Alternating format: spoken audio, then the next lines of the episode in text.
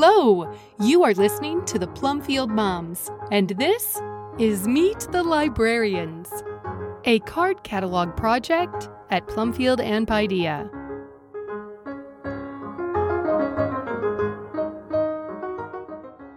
Hall's Living Library from state to state over five decades.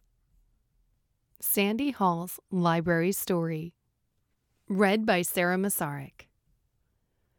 Growing up, I loved to read.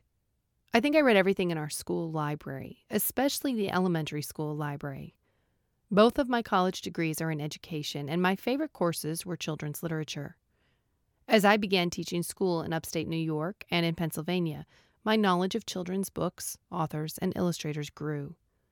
Then we moved to Michigan, and as the children came along, our personal family library grew and grew. We began homeschooling in 1989, and the family library grew and grew to accommodate our children's interests and needs. I had a dear friend who introduced me to library sales. The first one she took me to was the Monroe County Library Sale, about half an hour from our house.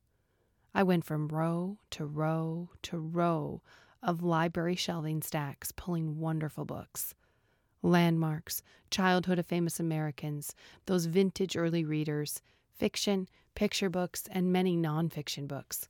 Over 500 of them, all at four for a dollar. I brought home these books, unloaded them into the family room, and let the kids start going through them. It was quiet for the whole afternoon as my children sat and read and browsed through those wonderful books. Over the years, I went to many book sales and gathered more and more books for our own children and began sharing them with other families in our church on a casual basis. The collection grew to over 6,000 books, all housed in a 1,200 square foot house, no basement, and five children. There were bookcases in every room. One day, my husband came home from work and said, Go look at my car. Why? What happened? I asked, thinking he had had an accident. When I went out to look, the car, a little Ford Festiva, was full to the top with books some person had sent home for me. Another time, an elementary school closed near us. The library was to be boxed up and taken to the dump by two men in a truck. Can you imagine?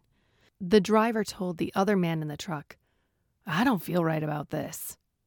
So he drove instead to the local public library and asked the librarian if she wanted the books.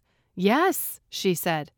She began going through the books, keeping what she wanted, and putting the rest on carts near the front desks, and priced them for three for a dollar. I bought hundreds. Over the years, I have seen God provide many times in unusual ways. We had committed to quality reading for our family and to share the books with others, and He provided. In 2006, my husband was called to pastor a church on Long Island, New York. We used two moving trucks, one for our stuff and one for the books and bookcases. We were there for six years, and in that time, the library grew to over 12,000 volumes. I had the entire finished basement for the library. Many homeschool families began coming to borrow. We were there for six years, and my husband died suddenly. Because we lived in a parsonage, I had to move within a few months. My sister came to help me pack the library, book by book, box by box.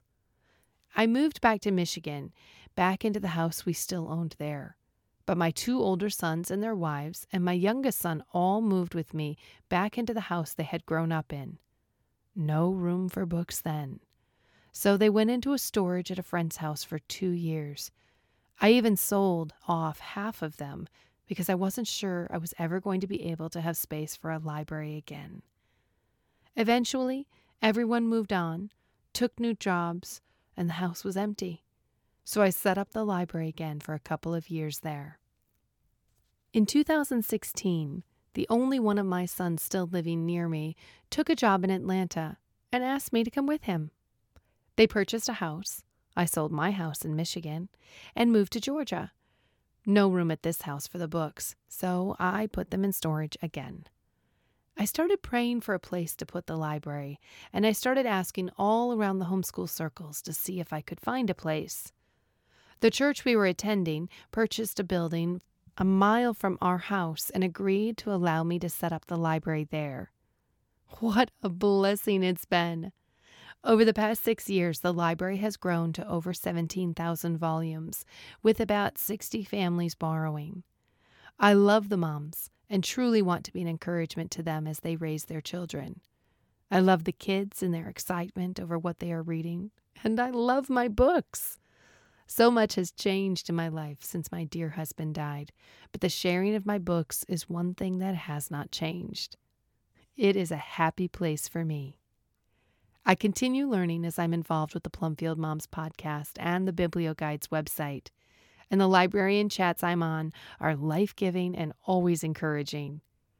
I hope to keep the library going as long as I am able and as long as God provides a place for it.